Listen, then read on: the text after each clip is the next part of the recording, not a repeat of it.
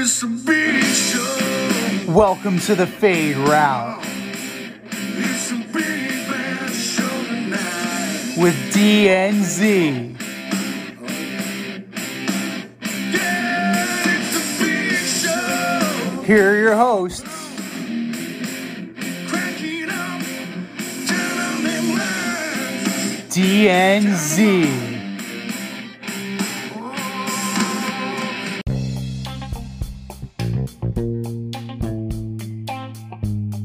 Welcome to this week's episode of the Fade Route with DNZ. I am D, and we got a great show for you tonight. On today's episode of the Fade Route, we say goodbye to a great football player and a great person.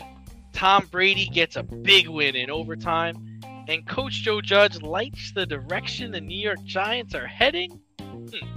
But we begin today's show with NYCFC winning their first championship in their short history. NYCFC beat the Timbers in penalty kicks 4 to 2, giving New York its first championship since the Giants in 2011.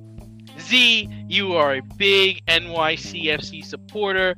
What did you like about the game? How was the parade? And which team is in New York is closest to bringing New York another championship? First things first, let me get this off my chest. Campeones, campeones, ole, ole, ole. I feel better now. But um, it was an evenly matched game. It definitely, you know, you would think that the age and experience factor would fe- would favor the Portland Timbers, but the the young legs would kind of catch up to them. It was a wet pitch. It neutralized the speed of NYCFC, but ultimately it was a very very evenly matched contest. And I was talking about this with my girl. Whenever NYCFC crosses from the right to the left, they have success, and that is, you know, that is where they get their. That's that's where they score their goals. That's where they make their money. And Maxi Moralez off the set piece to Tati Castellanos, finishing it off. It was a fantastic goal, and he proved why he was the Golden Boot winner this year. He was that he had that much touch on it, and in typical Ranger fashion, in the 93rd minute with just seconds to go before the horn. They didn't need to go to PK. They didn't need to go to overtime, but Felipe Mora, they they allowed Felipe Mora to get in and you know, he he beat Sean. Credit he beat Sean Johnson. Better be- good credit to Felipe Mora, but Johnson got his revenge in the PKs. You know, it's one thing, it is one thing to stop the PKs, but to be so locked in that you stop the first two, that definitely sets the tone for the remainder of the PKs because Tati Castellanos got in on it. He scored. You had, you know, it ended up being 4 2 in PKs. Alex Callens sealing the deal. So congratulations to Los Celestes, the boys in blue, this year's champs. There's already been turnover on the roster due to expansion and contracts. So, you know, this team will not look the same next season, but uh, hopefully things are bright for them again. As far as contenders for a, championship not named NYCFC, it's hard to say because if you're looking at baseball, are we going to even have a season this year? I mean, between Rob Manfred and Tony Clark, it's very difficult for me to believe that they're going to have any more than like a 60, 60 game season if they can get to the negotiating table and not trip over themselves blaming each other. The Giants are trash. The Jets are trash. The Knicks have bottomed out since their hot start. The Islanders have been, you know, ravaged by COVID and they have not played well.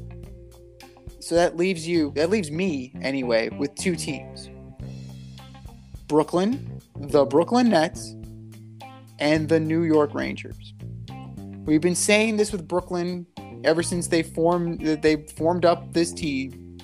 Like this is a win or bust. This is a win now, and it's almost shit or get off the pot time for them. The Rangers are still young. They're still hungry.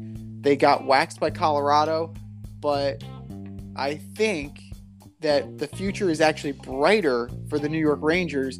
And I would, if I were a betting man, I would put my money on them hoisting the Stanley Cup before Brooklyn wins the Larry O'Brien.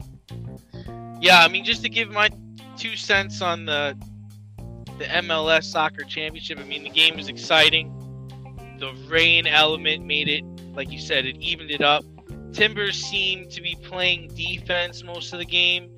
They tried to beat NYCFC on the rush, so uh, essentially they they let NYCFC come in, and they were trying to then rush them after they made their attempt or on a steal or so forth, and it, it just didn't work in their favor.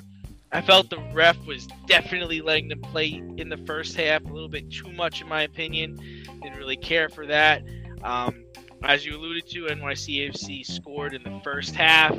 That kind of set the tone for the game. Timbers scored in stoppage time. Looked like there was a clear foul in the box there, but they weren't going to call it with that hostile crowd. In penalty kicks, backup goalie Sean Johnson, backup U.S. goalie Sean Johnson showed why he's one of the best in the in the world. I mean, he's one of the best goalies in the world. He's, he's probably going to be the you know the U.S. team's goalie in the next couple of years. Then to speak about which New York team could bring New York another championship, or which one's closest in the coming years. Yeah, I mean, I'm I'm gonna go with the New York Nets, especially if Kyrie comes back. I mean, the Yankees seem like they're losing free agency, and like you said, we don't know if baseball's gonna have a season. The Mets are in a tough division. They seem to be, you know, not maybe not rebuilding, but in the middle of building something. Uh, you know, I like the Rangers. I like the Islanders, but hockey is so unpredictable. I mean, we had the Islanders over the last two years had a really good team, and they seem to just get beat in the playoffs by a hot goalie. I mean, it just it just happens. Um, Jets and Giants are trash. Seem to be headed towards a hard restart. So, if I had to go with a team, I think the Nets would be the closest one to bring in New York a championship, and it could be as soon as this year. I mean, we're definitely going to see because, you know, the Brooklyn Nets are ready made. You have a virtual all star team, you know, on that roster. But they do have some stiff competition, you know? All they, they have Miami, you have Milwaukee, you have the Cleveland Cavaliers. Where did the Cleveland Cavaliers come from? I'm actually So- watching them right now. They're playing very well. They're up by 40 against the Rockets. It's pretty crazy. Well, the Ro- I mean the Rockets, like I don't know what the hell they're doing. So like, I was I checked into that. It was like 79-39 last time I checked that. Sounds about right. Way to go, Coach Silas. I, I don't I don't know what's going on over there, but whatever. Um, yeah, you do have some plenty plenty stiff competition, and you know with the Rangers, like I definitely I appreciate what Chris Drury did. He addressed the toughness situation. He addressed the overly skilled nature of this team. Yes, skill is good, but you need a balance. You can't be soft. And the Rangers, over the past few years, had become a soft team. Now, this, they made themselves a tough out very, very quickly. And Gerard, I love how Gerard Gallant is playing. You know, I, I love their their style. Goal goaltending is going to be an issue if Shesterkin has to miss any Yeah. length of time. Georgiev is not a number one. Kinkaid is your backup right now. They called up a guy from Hartford the other day, and he let six in, and then they brought Kinkaid up because they figured this guy can't cut the mustard. But with hockey, like you said, it is predict- it is predictable. The hottest team is the team that usually ascends to the top, and I wouldn't bet against the Rangers. They have they have young legs. They're hungry. I would definitely go with that. Brooklyn, there's there's pressure. There's definite pressure with Brooklyn to achieve. And I don't know if this particular group can handle that pressure. We know Kevin Durant can't individually, but I don't know about the other guys on this roster. I just don't know. Right. Uh, and uh, you know, we're we're on the topic of who we think or which team we think in New York can provide New York their next championship. But I think we're both in agreement it's not going to be a football team. Uh, the New York Jets, not even worth really talking about this week. We're going to go straight to the Giants, who lose again. We're just picking on your teams this week, Z. Uh, after the game, Coach Joe Judge said he was encouraged by the way the team played and fought. This comes after uh, they were down 37 to 7 at one point. Told reporters they have a solid foundation, likes the direction the team is heading. Local reporters seem to think Gettleman will be done after this year, whether he gets fired or retires. What did you think of Joe Judge's comments after the game? And how did you feel about the way the team played on Sunday? At one point, it was 37 to 7. There's absolutely nothing positive you can say. Nothing. Absolutely, Absolutely nothing. nothing. Nothing. Absolutely nothing. Usually with the Giants, you can say, okay, you know, the defense played hard. You know, they just they didn't score enough to complement the deep. No, trash. 37 to 7. Why Absolutely not. couldn't he just come to the podium and say we played like dog shit? Like, why couldn't he come? Why would he say something like this? Where is their PR department? How could you possibly talk about the foundation of this team? It's been four years, Joe. Well, here's the thing. He, this is a desperate act of a desperate man desperately trying to hang on to the locker room. And it ain't to work. Sorry, it's just not to work. You had there's nothing positive you can hang your hat on. You know, Saquon Barkley, Mr. Touched by the Hand of God, only ran for 64 yards, talking to the Associated Press how he wants to finish his career as a Giant. And he back and, and he also backed Joe Judge. It's like, dude, you both are going, man. yeah, it's like, all right, you you want to be, you want to finish your career as a giant. You're telling me you're retiring at the end of this year? Because this is that's a pretty putrid performance by Saquon Barkley. I mean, your leading receiver was Kyle freaking Rudolph. Yes, it's important to have a tight end, especially for a team with a young quarterback. You need you need a check down. You need a safety valve. This is the first time that Kyle Rudolph has been like a prominent member of this offense. And he only caught two passes, mind you. So fantastic. You're averaging 33 yards. Glennon, Scrubino, absolute Scrubino. Third, 17 to 36, 191, two touchdowns. But we know who he is. We do know who he is. We, We know who know he who he is. No, know we totally do. We're not gonna. absolutely do. So for Joe Judge to try and blow smoke up fans' asses shows me that he's not the right guy for the job, and he's going to end up being collateral damage after Dave Gettleman either retires, gets fired, like whatever. He Joe Judge is not going to be long for this team. He's probably not going to get another head coaching opportunity after this. So he's trying to salvage, you know, or trying to put a, a nice spin on whatever that was. But you cannot tell me that you're losing by 30 and you have positive, you have any kind of positive feedback to give to anybody. You know, I mean, the only person you could possibly compliment is your kicker. Graham, Graham Gano has been the MVP for the past two seasons, and your kicker should never be the MVP of your offense. Never, Graham, ever. Hey Graham, thanks for not embarrassing us today. We appreciate it. Thank you.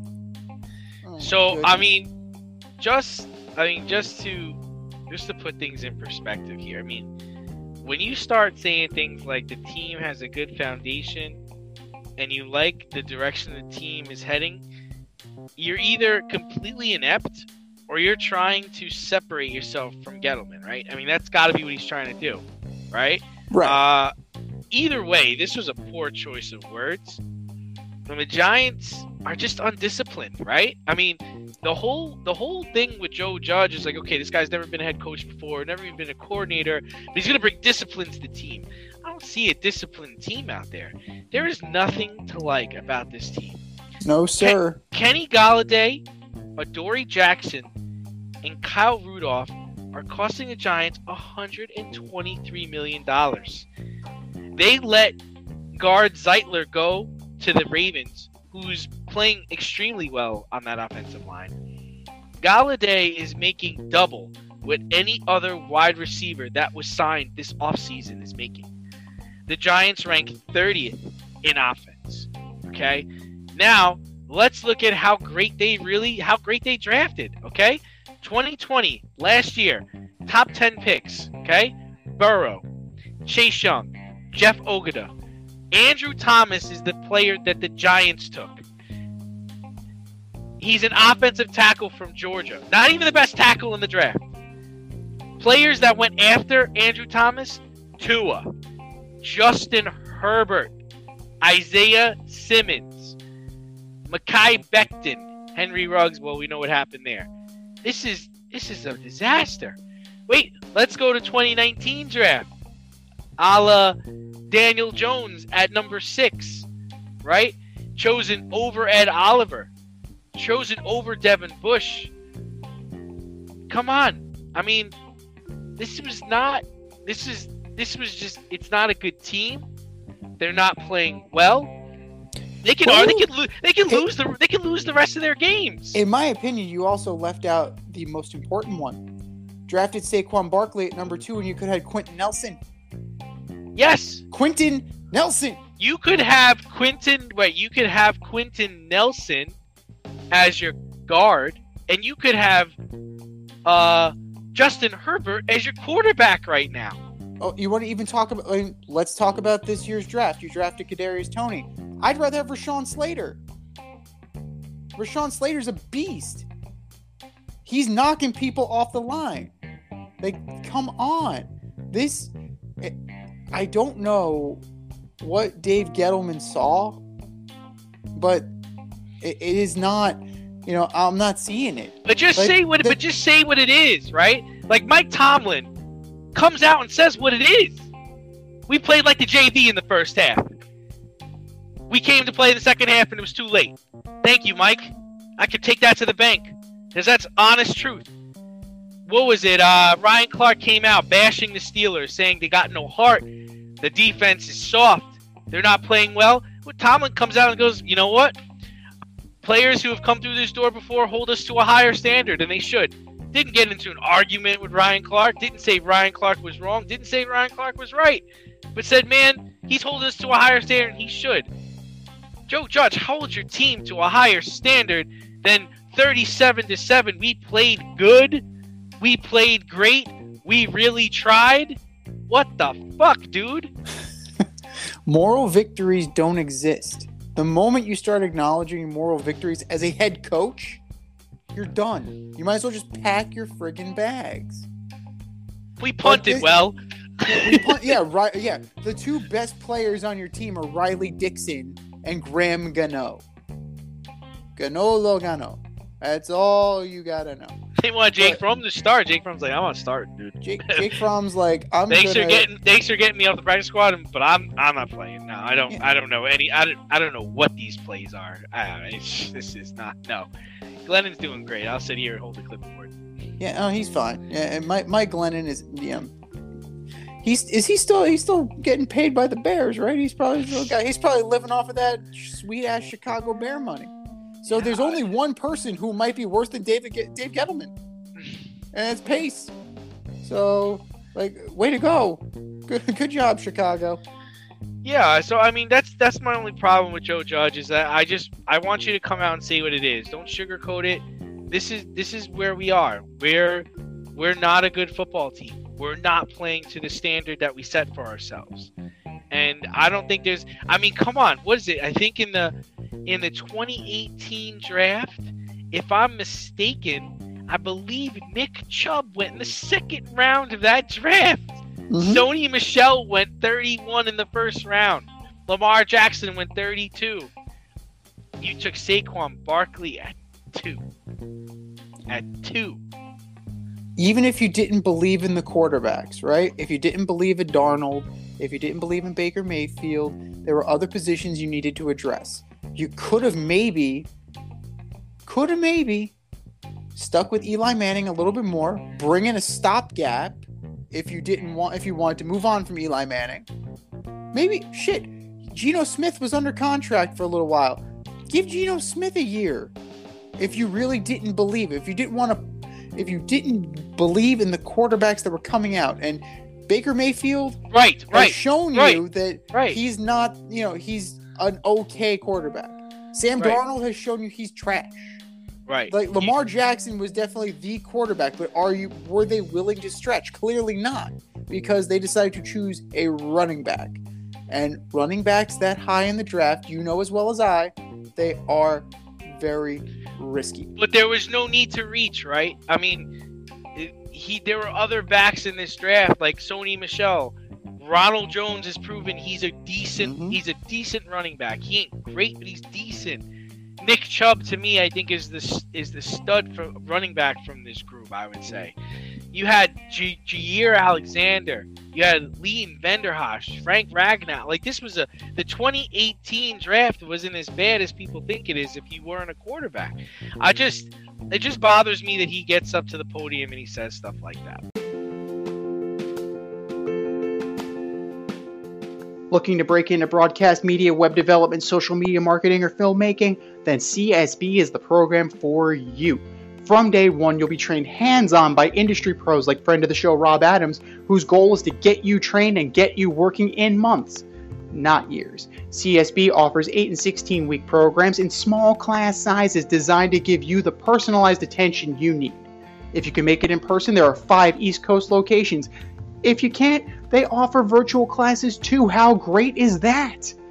And once you graduate, you become part of the alumni network that gets you to the front of the line. Trust me, I'm an alum myself. Go to gocsb.com today, request more info, set up a studio tour, and who knows, you may very well be on your way to a career in broadcast media. That's gocsb.com and tell them Z sent you. GoCSB.com. You know, one of the you know, besides hearing that dribble from Joe Judge this weekend, there was a melancholy news where we heard about the passing of Demaryius Thomas. The All Pro spent 10 years as a wide receiver with the Denver Broncos, one year with the New York Giants, and a half a season with the Texans. He was famous for his quiet demeanor and positive attitude. He won a Super Bowl with Peyton Manning in Denver and was the recipient of Tim Tebow's 80 yard touchdown pass in overtime to beat the Steelers in the 2012 wildcard game.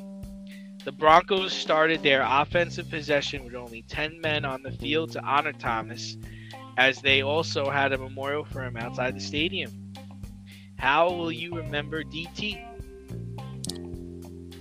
Well, for me, there's one play, right? Because Demaryius Thomas was a good wide receiver. I mean, he wasn't a flashy guy. He was solid, got the job done. He was paired with Manuel Sanders. They were an effective duo. But for me, I'm thinking back to that overtime pass from Tim Tebow that was the dagger and knocked out the Pittsburgh Steelers. Like that is the moment, the seminal moment in Demaryius Thomas's career. But 143 career games played, 724 receptions for 9,700 yards. Pretty solid. Pretty solid. 63 career touchdowns. Overall, a very solid player. It is a shame that you know he passed so suddenly and you know we just want to pay our condolences pay our respects to his family and we hope that you know as things progress that there's no foul play associated with this and there's no you know, underlying issues that you know it was it was just you know natural causes so rest in peace dt Yeah, I mean, reports are saying that uh, he was in a car accident about a year ago, and ever since the car accident, he was suffering from um, seizures. Um, so they believe that he he had a seizure while he was taking a shower, and you know those those things can turn out to be deadly if you know someone you know doesn't arrive to help you out. Um, my thoughts are, I wish I knew the person. You know, I only really knew him as a football player. And from the wonderful things not only in his death but that we heard about while he was playing he was just a quiet giant. Like he was just a really good player really good person. Um, not one to get angry not short tempered just kind of went on the field and did his business. Um, he retires as the broncos number two all-time leader in receptions receiving yards and receiving touchdowns I was never a fan of Peyton Manning, but it was hard to hate on how good DT was. He posted five consecutive years with at least 90 receptions. I believe only four players have done such such a feat, and thousand yard seasons. Gone way too soon. Life is not supposed to end like that, man. It's just not. No, absolutely not. And, you know, it's one of those things. He was only 33. You know, he's young by football standards and by life standards. You know, it's. He was taken way too soon, but he lived a full life and he got out of he, he got out of football what he want what he wanted to get out of it. He retired recently over the summer and he seemed to be at peace with you know his transition to life after football. So New York, the New York Jets will do that to you. well, the New York Jets will you know the New York Jets will kind of make you question a lot of things. Make you question life. What am I is- doing? Yeah, But they, you know, they uh the Broncos took care of the Lions on Sunday. They drummed them out to the beat of 38-10. Uh, they have a really important stretch of games coming up. They're going to be playing uh, three out of their next four against division opponents. How do you like their chances in making the playoffs?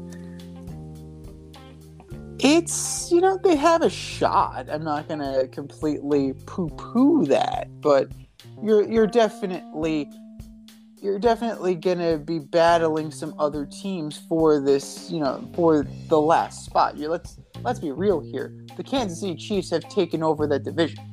Let's- Yeah. let- yeah. Surprisingly, right? I mean, they were at the bottom of the division after three weeks in the season, and they've they've rose to the occasion. But the division's very competitive, right? I mean, the, the Chiefs are sitting at the top at nine and four, but right on their tails, eight and five Chargers, which they play tomorrow in LA. Mm-hmm. Then you have the Broncos at seven and six, and the Raiders at six and seven. I mean, this has got to be one of the most competitive divisions in football right now, right to me- behind the NFC North. Not not to me- not to mention the fact that currently the Browns and Bengals are both ahead of them on the bubble. So the Bills are trending out, the Colts trending up, but they can quickly get knocked out because they're playing the Patriots. The Ravens, if this Lamar Jackson thing lingers, they could easily be out of the playoffs.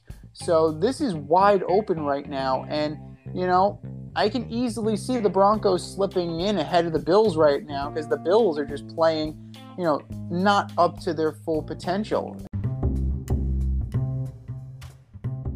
Is your hair thinning or is your hairline receding?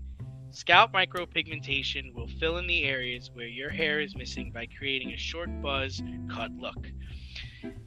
Micropigmentation is a non invasive procedure that will create the illusion of hair follicles for 7 to 10 years. For people with alopecia, this could be a permanent fix. For people with scars on their scalp, this is a great way to camouflage a scar. Don't lose confidence or feel like you need to wear a hat wherever you go. Marquez Studio is located in the Bronx and is open for all your scalp micropigmentation needs. Consultations are free and appointments can be made any day of the week. Get your hairline back with scalp micropigmentation. The Tex and Marquez studio have over 30 years of hair cutting experience and can assist you with all of your questions. Call to schedule a consultation today, 646 221 8728. You can also visit them on Instagram at Bronx Marquez to see their gallery and view all their satisfied customers. Again, that is Marquez Studio, located in the Bronx, New York, 646 221 8728. Tom Brady and the Bucs blew a 21 point lead against the Bills, but still managed to win in overtime. when will these people learn about Tom Brady? I, I, I seem to constantly, we seem to constantly forget about this man. I, I don't understand it. They need to listen to our podcast. That's what really needs to happen. I mean, come on, you're on the you're you're uh you're a fourth and goal, down by three in Tampa. You just came back from being down t- 21 points, and you decide to kick a field goal and give the ball back to potentially the best player and the best quarterback in the world. I mean, come on. You deserve. They deserve to lose that game. You cannot give this man the ball. What does he do for his 400? Was his his 700th or whatever touchdown pass he threw was the game winner? How how storybook is that? Well, it's that is Tom Brady. He lives a charmed life. I think we can we can definitively say that. But does this game say more about the Bills to you and their ability to blow games, or is it more about the Bucs and their ability to come back? I mean, this to me, this game says more about the Bucs. I mean, we know what the Bills are right now, right? We know what the Bills are. They are a dead end street. When was the last time a team won a Super Bowl with their quarterback being their leading rusher and their leading passer? We've been saying this since week one. McDermott had Zach Moss inactive again. You draft this guy in the third round to make him inactive, to have the quarterback lead the team in rushing? And the worst part is, is I think they actually had a decent running attack that game. I think everybody was averaging good numbers running the ball, but he decides that he's not gonna he's not gonna give the backs the ball. He's gonna give Allen the ball to run the ball. I, I just don't I don't get this man. I don't get it. Um, why- it, it just it kills me. You, you you you still you still can't give Tom the ball. If you have the chance to win a game, win the game. Bills opted to kick a field goal to to send the game to overtime instead of going for the win. I I I just I don't get it. I mean, I don't have the stats in front of me, but I'm pretty sure Singletary had I think four attempts for like 62 yards. I don't know what Breida had, but I know Zach. I know um um the quarterback had I think over 100 yards rushing on like 12 or 13 carries. It's just it's not gonna work. Yeah, no, 12 for 109 for Mr. Allen. You're looking at 452 for Devin Singletary. Breida, you know, bringing up the rear, 3 for 12. But, um, yeah. And no, no Zach Moss. I'm not just upset because he's on my fantasy team. It's not just because of that. That's not what I'm upset about. I just But at I- this point, at this point, it's kind of shame on you because we, you know what Brian Daboll's offense is, and no, yeah, and the league knows now. that's the, The league knows now. These cats can't run the ball, and we're gonna stop their passing game. And for, as far as as I I, I I didn't get to listen. I didn't get a chance to listen to the press conference after the game. But what was the excuse this week? Last week you got torched on the ground. This week you have 44 year old Tom Brady throw it over all, all over the place. He doesn't even have Antonio Brown right now. I'm sure it started with no disrespect to Bruce Arians, but Right, right. we were we were down we were down over 21 points before the game even fucking started. You know, and you know, they brought in Stefon Diggs to be the the linchpin, to be the final piece. Seven for 74, like not that great. Meanwhile, you have Chris Godwin on the other side, you know, 10 for 105. Mike Evans six for 91. You had Breshad Perriman with the with the the clincher, right? One for 58. Now that was a gasher. Like that is, You know, that is one you cannot give up and in overtime. in overtime. But this is what happens when you play with Tom Brady. And you know, we were talking about Aaron Rodgers, right? How he was uh, taunting the Bears with "I still own you." Oh no, no, no, no, sir. Tom Brady owns the Buffalo Bills. In 36 career matchups, he is what? 30 and 3, right? Yeah, 33 and 3. 33 and 3. 33 and 3. How is this possible? He's That is- in two different that's leagues. ownership. Yeah, like that No, no, he doesn't want it. He doesn't want it. He said he doesn't want ownership. He doesn't want to own a bad franchise like that. He actually made fun of Aaron Rodgers when he said that he owns the Bears. He's like, dude, you gotta, you gotta pick and choose what teams you're owning. that's true. That is true, but that's one of many teams that Brady owns. Let's be real. How does that happen? How is it? How are you 33 and three?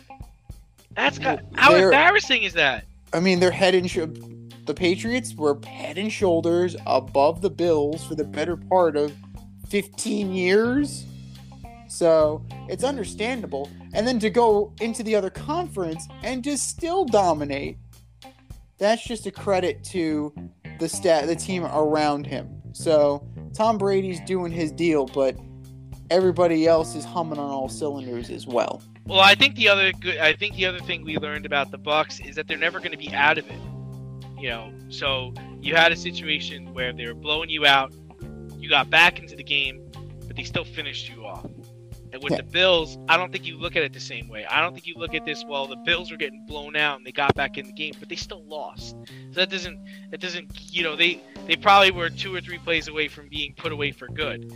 So, you know, that's that's really what I what I take away from there. And what did, what do you think about overtime? A lot of people were snip, you know, were kind of sneering and grinning. They weren't happy with how the overtime played out. I mean, I'm an old school guy.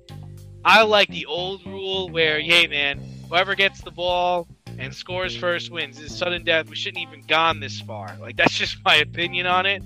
The new rules, I'm fine with it. The only thing I would say about the new rules is I think if you get to overtime, either give the home team the ball because they're the home team, or at least let them call the flip. I mean, you already had the graciousness of giving the visitors the coin flip in the beginning of the game. I don't see why you got to give them to the in the overtime game. Um, if I was to revamp overtime completely, I'm a big fan of the whole idea of one one team gets to choose where the ball is on the field, and then the other team gets to choose if they want to be on offense or defense. I think that presents a real challenge for both sides to figure out what's the middle ground of, you know, if we're playing offense or we're playing defense, where we want to start. I think that's an interesting concept, but I'm completely fine with the way it is right now. I don't, I mean, it's, I don't, I don't, it doesn't, once you get to overtime, it doesn't need to be fair, in my opinion. Life isn't fair, so overtime doesn't need to be fair. True. I eh, like you. I believe in southern sudden death overtime. You know, I don't think it's necessary for both teams to possess the ball the ball because it's it's not fair. You know, that's the whole point of the game. You, you don't need to possess the ball. Um, I would be fine as if they eliminate the coin toss altogether and just have a continuation that whoever got the ball at half, the other team possesses the ball in overtime. Yeah. I would just be fine with that. I mean, there's no, you know, that I would say that's fair. So it it doesn't bother me, but at the same time, like I prefer sudden death overtime. There's more drama. There's more. There's more pressure. So you know, it, it kind of is what the the overtime rule is what it is.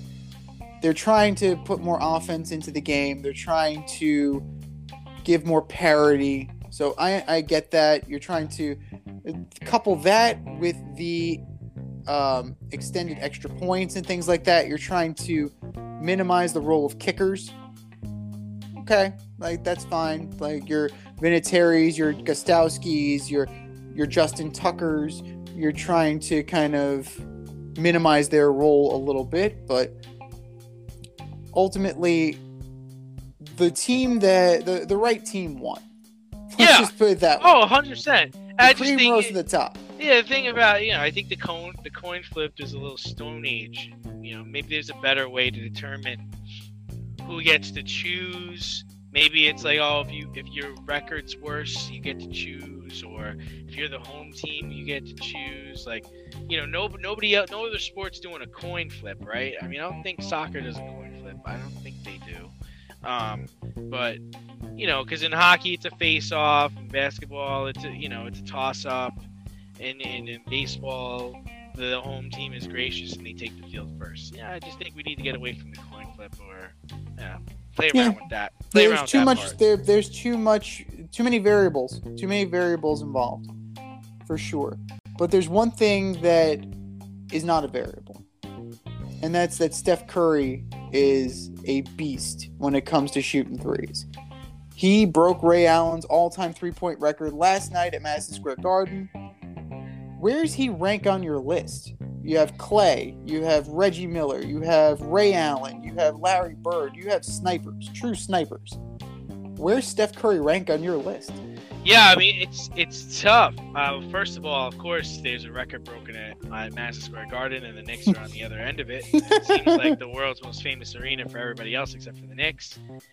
Uh, you know, I have to. The numbers don't lie. I mean, he he takes more threes per game, but he's also made more threes. I Steph is the best all time. That's it. You have to you have to give it to him. Uh, the game has changed. He takes way more threes per game than Reggie or Ray ever did, and I would imagine if Reggie or Ray took that many threes, they would have had they, their record would be far out there as well. I, um, they said, you know, I, I believe Allen set the record in 1,300 games, and Steph broke it in 700 games. Uh, team when teams averaged over 23 per 20 23s per game back in Reggie and Ray's days, they only averaged 10. Like that's the whole thing is like they're they're they're teams are taking more threes now. You know, back in the day they were only taking five, six, seven, eight threes per game. Now teams are taking over 20 threes per game.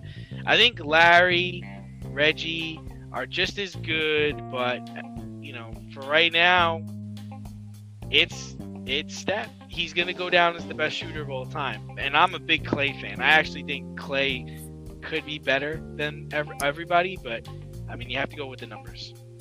The numbers in terms of threes made, you're absolutely right. Um, threes attempted, the, he's a volume shooter. You know, Yeah. this is exactly what uh, this is exactly what Mark Jackson envisioned when he had Stephen Klay in his backcourt. But if you look at the percentages, right? He and Reggie Miller are about even. I mean, Reggie Miller's like two tenths of a percent better, but you know, it's that is what it is. So Ray Allen still has the still Ray Allen is the better in terms of percentage shooter, but that also has to take into account that the volume aspect, like you said. But I'm glad you brought up that how the game has changed, right?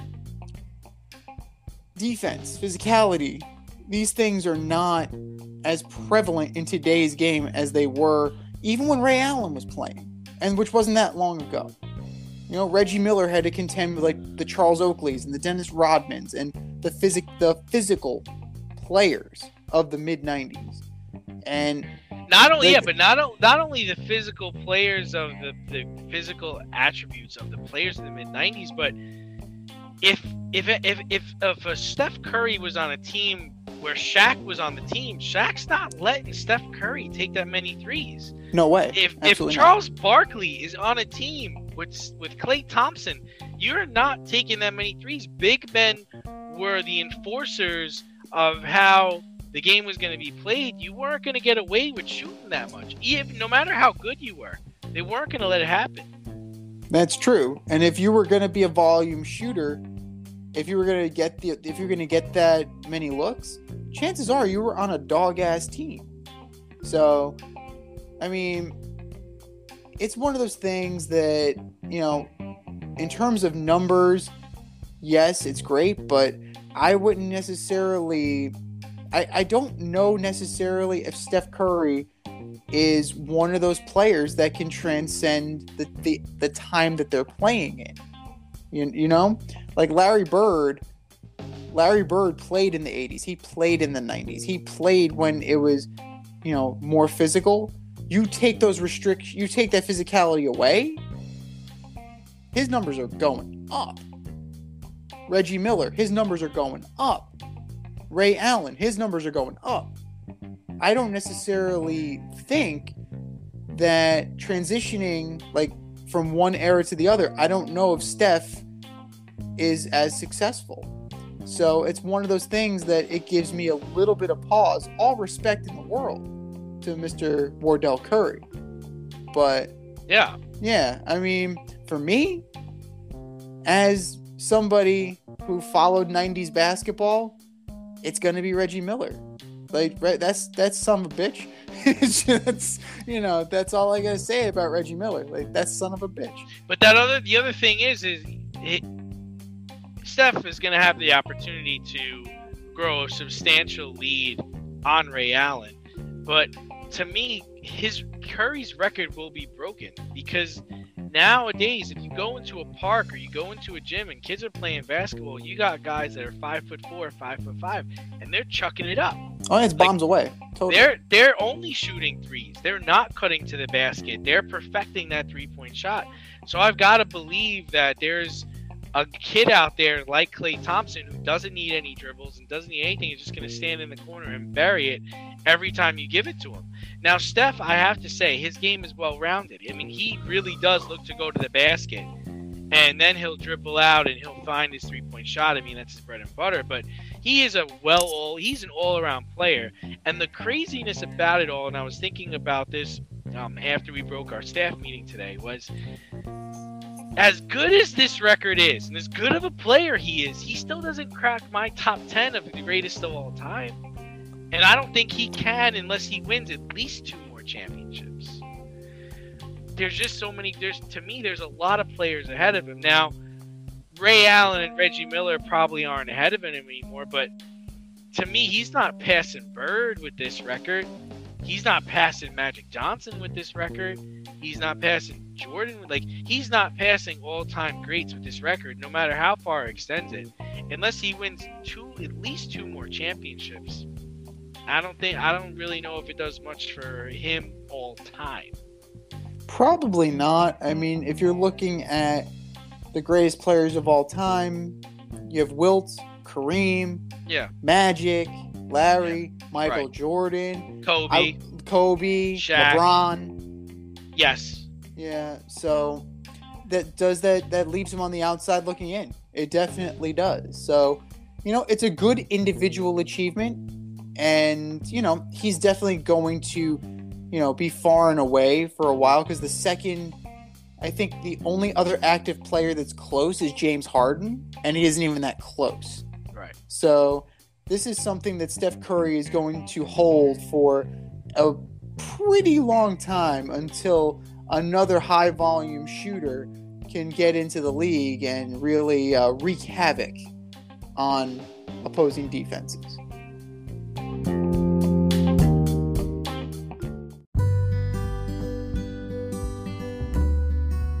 Avoid messy accidents. Get better stopping power with your brake pads. Callahan brake pads. You never know when you'll be driving in the road and there will be a truck tire that you need to avoid and save your family.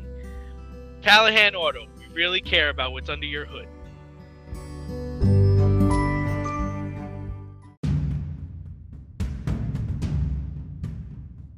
More or less?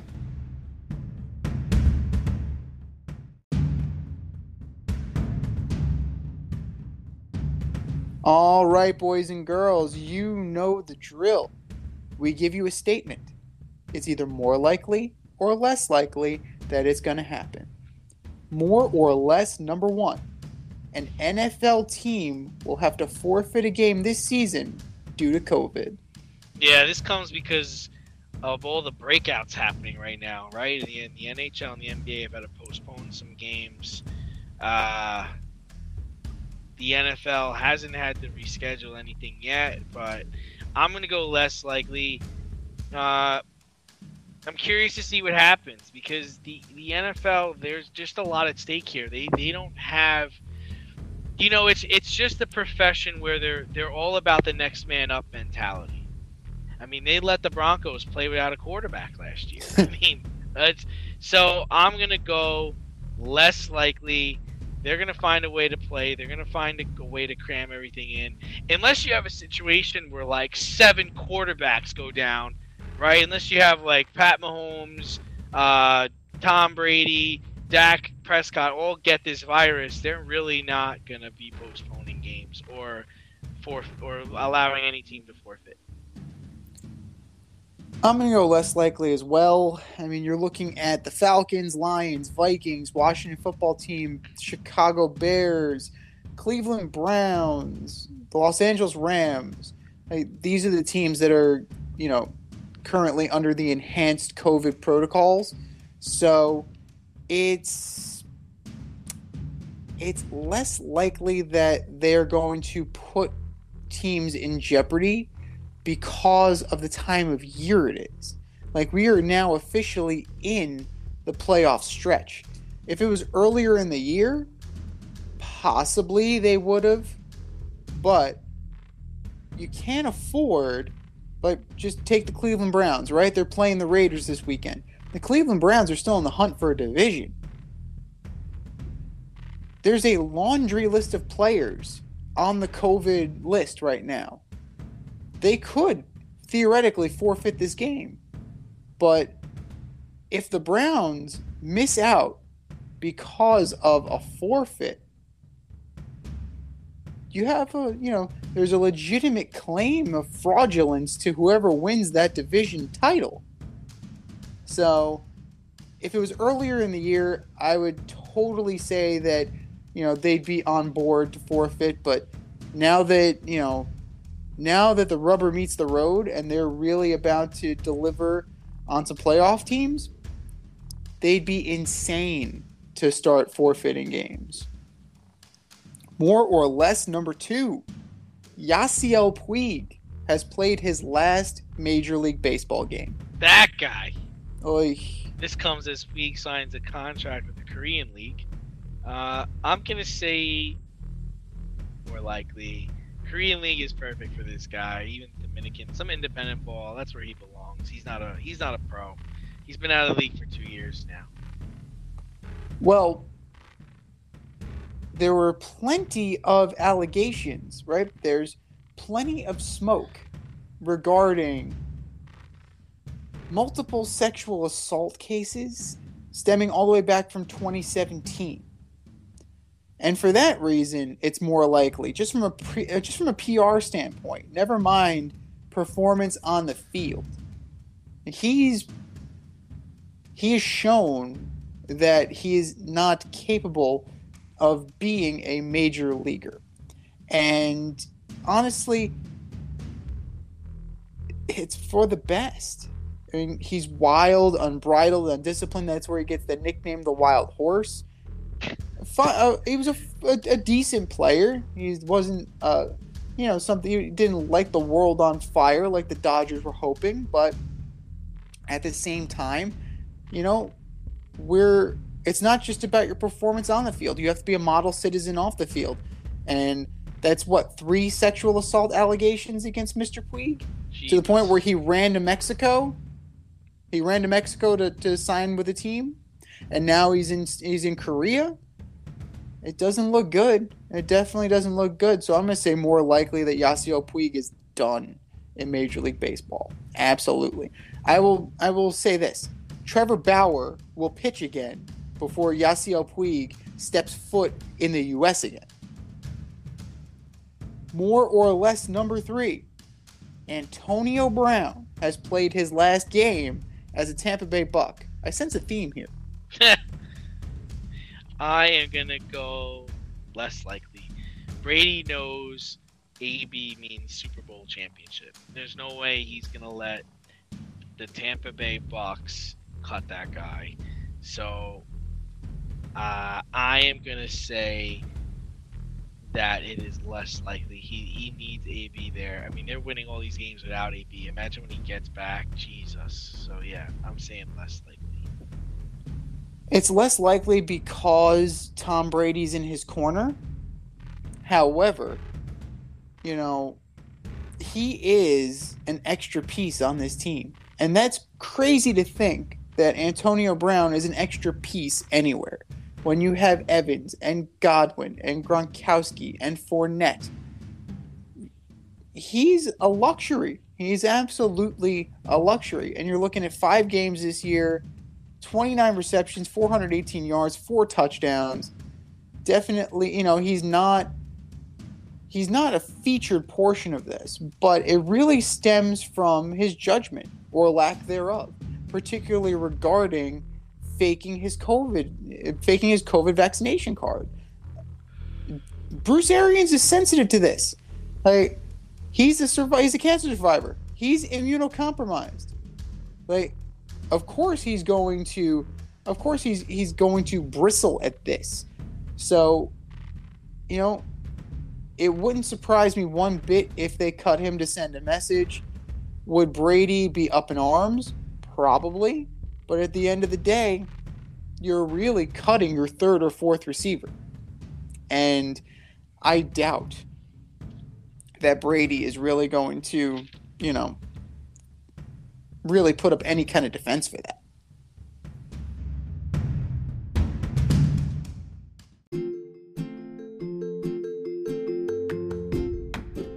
You can't help but smile when you see a balloon. The simplest occasion is a party. Westchester Pop Stars, located in New Rochelle, New York, offers balloon styling and decor for all life's events birthdays, anniversaries, weddings, showers, school and corporate events, store openings, or just because.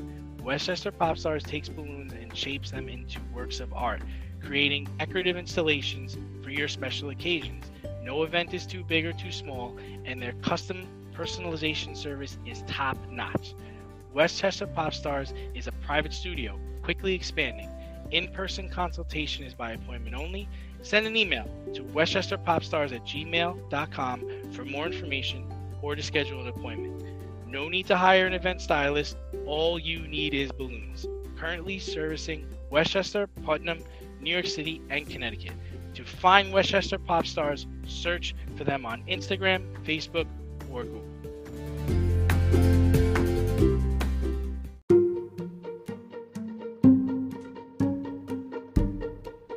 The Fade Store presents the Alleged Superstar of the Week Award.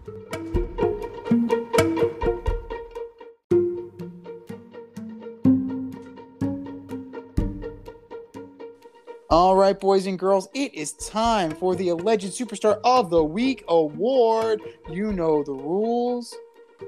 We give our nominees. We put the poll up on our Twitter at fade route dzn. You have one week from today one week from the show going live and the poll going live to vote and let us know who takes home the alleged superstar alleged superstar statue can't even say it i'm so excited that we affectionately call the ass and do you know who took home the ass last week d I don't. I don't. the lovely odd couple of rob manfred and tony clark congratulations gentlemen you are the asses for last week so who are your nominees this week d All right, so first up, I've got Kyrie Irving. He's a repeat person I put on this list, I feel like. Posting pictures of lacing up the Kyrie 8s. Clearly, the best sneaker you should be using is the one for walking, because you haven't stepped foot on a basketball court, but he's got to promote the sneaker some way. So I am going to go with Kyrie Irving. You are my alleged superstar of the week. Next, I'm going with the Oakland Raiders. Actually, I should say Oakland Raiders. Having the pregame breakdown on the 50 yard line at Arrowhead and then getting thumped by the Chiefs by 40 points. No victory lap after this game, I guess. Oakland Raiders, you are my alleged superstars of the week. And last and least, Sean McDermott. Shocker, you're back on this thing. Run your quarterback 12 times for 109 yards and your running back seven times for 64 yards, and you leave Zach Moss inactive. This is also the guy who defended putting Nathan Peterman out there. Sean McDermott, you are my alleged superstar of the week. What say you, Z? All good choices. All good choices. You stole one of mine, Kyrie Irving. Absolutely. I understand you need to promote your shoe, especially since you're not playing. But you got to be kidding me. Like you got to be kidding me, Kyrie. Dude, come on. Next up, Joe Judge. The power of positivity. Well, your team positively stinks. You were up, you were down, rather, down by 30, and you somehow found some little nuggets of hope. I don't know how. Joe Judge, that is alleged superstar of the week behavior. And last but not least, Urban Meyer allegedly kicking your co- your kicker and telling him, "Hey, dipshit, make your fucking kicks." Can anything go right in Jacksonville? Because it doesn't look like it is. Urban Meyer, you are my alleged superstar of the week. We have made our cases, ladies and gentlemen. The poll goes live after the show. And for our nominees,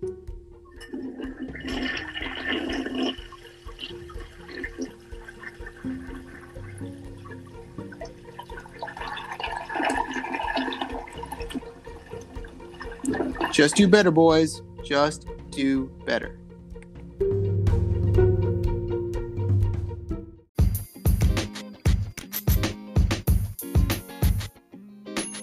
Your favorite podcast has its own merch line now. Go to the Fade store with DNZ.com today for all your Fade Route merch needs.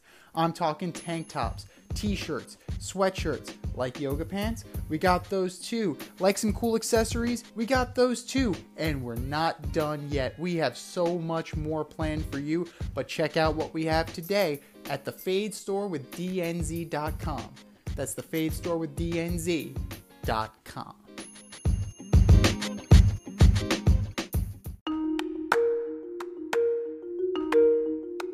Let's run the option and give you our picks for the week.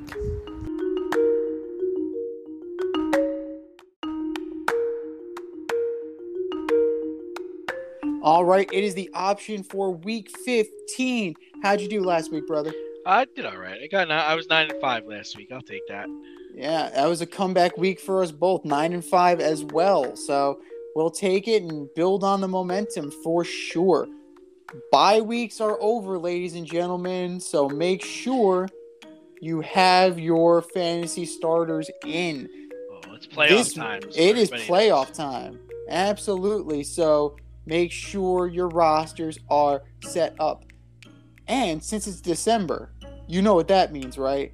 We now have four, count them, four days of football this weekend, starting with tomorrow night as the 9 and 4 Chiefs take on the 8 and 5 Chargers.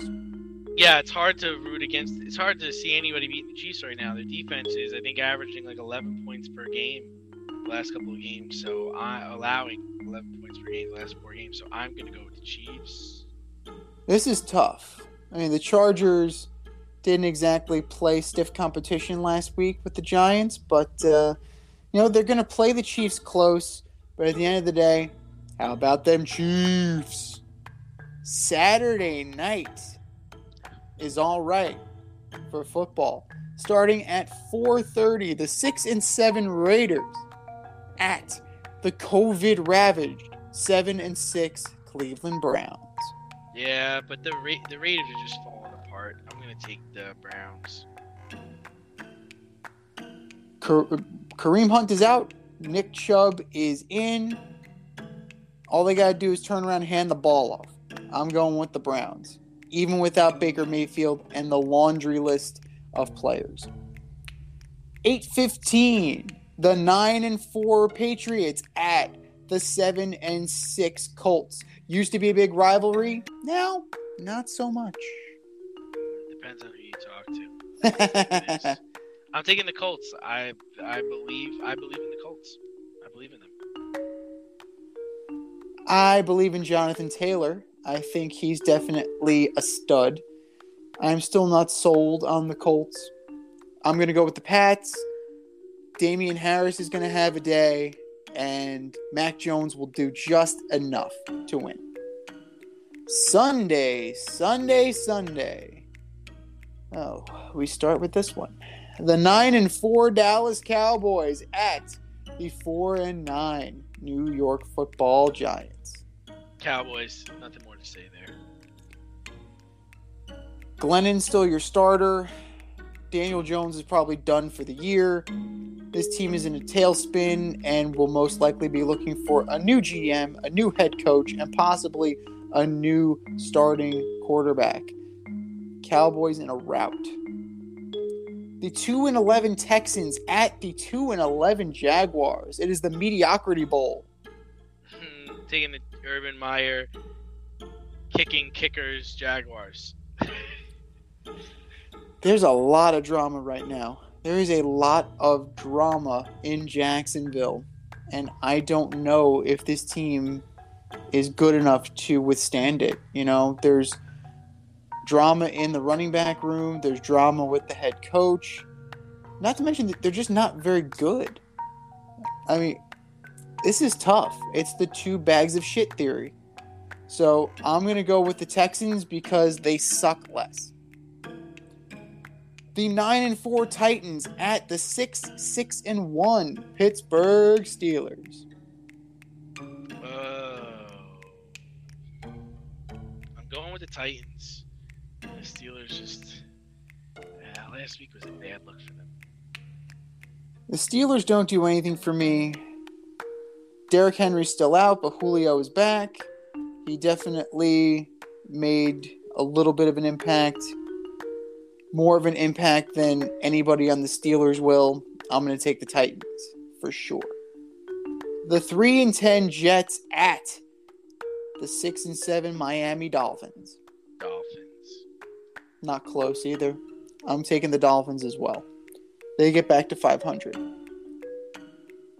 NFC East rivalry game. The 6 and 7 Washington football team at the 6 and 7 Eagles. I'm gonna go with the Eagles. Eagles. Eagles. I'm going to go with the Eagles as well. Heinicke left last week's game. Kyle Allen took over for him. Who knows what the injury status is? McLaurin left the game last week. I don't know what his injury status is. I'm going to go with the Eagles because they, I at least know what they are.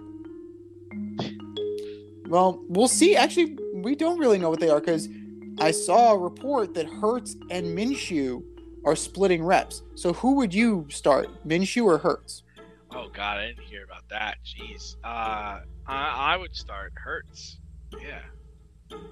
Even after last week's performance with Minshew or two weeks Yeah, ago? yeah, yeah. yeah, Because I mean, this is what this is what Jalen Hurts thrives on, right? I mean, this happened in Alabama, and he came back and went to Oklahoma and lit it up for Lincoln Riley. Like the whole Gardner Minshew was exactly what he needed to boost him to play at a top level, and he, and I really truly believe he can do that. I mean, we're gonna see. We're definitely gonna see. The ten and three Cardinals at the one eleven and one Lions. Uh, Cardinals got bad news today in regards to Hopkins, who looks like he's done for at least the regular season. Uh, but lucky for them, they're playing the Lions, so I'm going with the Cardinals. This is why you have AJ Green and Christian Kirk and Zach Ertz and James Conner and they they they have a very formidable offense. They absolutely do. Their defense got exposed a little bit by the Rams and the delicate genius that is Sean McVay, but the good thing is is that they're playing the Lions. Cardinals win pretty handily. The five and eight Panthers at the seven and six Bills. Bills, they should rebound. Well, you got to figure Cam Newton's not starting, right? Like PJ Walker is getting. You, you figure he's starting finally because how many times you gonna I don't know. I mean, he's expected to start right now, so I think Cam started. I don't know. Like for ten million dollars guaranteed, I don't know how many times you can bench that guy. You know, it's one of those things. Like eventually, you know, David Tepper got fleeced. let's just be real here. Like he got got by Cam Newton just because Cam Newton wasn't Sam Darnold. So I'm gonna go with the Bills. It's a get right game for them, and yep, Cam goes to the bench again if he starts. Four o'clock. The seven and six Bengals at the seven and six Broncos. Uh, Broncos, I like the way their defense is playing right now. This is tough. This is going to be a really good matchup. And I'm going to go with the Bengals. I think that Burrow and Chase will, you know, will definitely link up for at least one touchdown, and Joe Mixon is going to do his thing on the ground. The 6 and 7 Falcons at the 7 and 6 49ers. Uh, 49ers, I just like the way they're playing right now. Showed a lot of moxie winning last week against Yeah. the Bengals. Niners play defense, Falcons don't, and the Falcons aren't playing the Panthers this week. I'm taking the Niners. NFC West Showdown 425. The Seahawks at the Rams. 5 and 8 versus 9 and 4. Yeah, Rams, despite the COVID outbreak, they think they closed the door on Seattle this, this week. This is the game that may send Pete Carroll to the unemployment line at the end of the season. This might be the nail in the coffin. I'm going to take the Rams as well. The 10 and 3 Packers at the 8 and 5 Lamar Jackson-less Ravens. Packers. Packers pretty handily. I mean, if if Huntley has to start, he I, showed that I he- like Huntley. I like yeah, yeah. He definitely has some. He he has a little bit of juice, but I don't know if it's enough for him to overcome Aaron Rodgers. And your Sunday night special, the six and seven Saints at the ten and three Bucs. I'm taking the Bucs, and they win the division with that game. The Saints are going nowhere fast. Like, especially if Taysom Hill is going to be your quarterback, Bucs are going to feast. And your Monday night delight, we're starting off Christmas week with a game, a football game. Absolutely. The six and seven Vikings at the four and nine Chicago Bears. Vikings. Not even close. The Vikings are going to take this one very handily and maybe finally close the door on Matt Nagy. This has been the Fade Route with D and Z. Thanks for tuning in tonight. You catch our podcast on Wednesday nights on Anchor, Spotify, iHeartRadio, wherever you listen to your podcasts. Until next time, stay faded, everyone. We'll talk to you next week.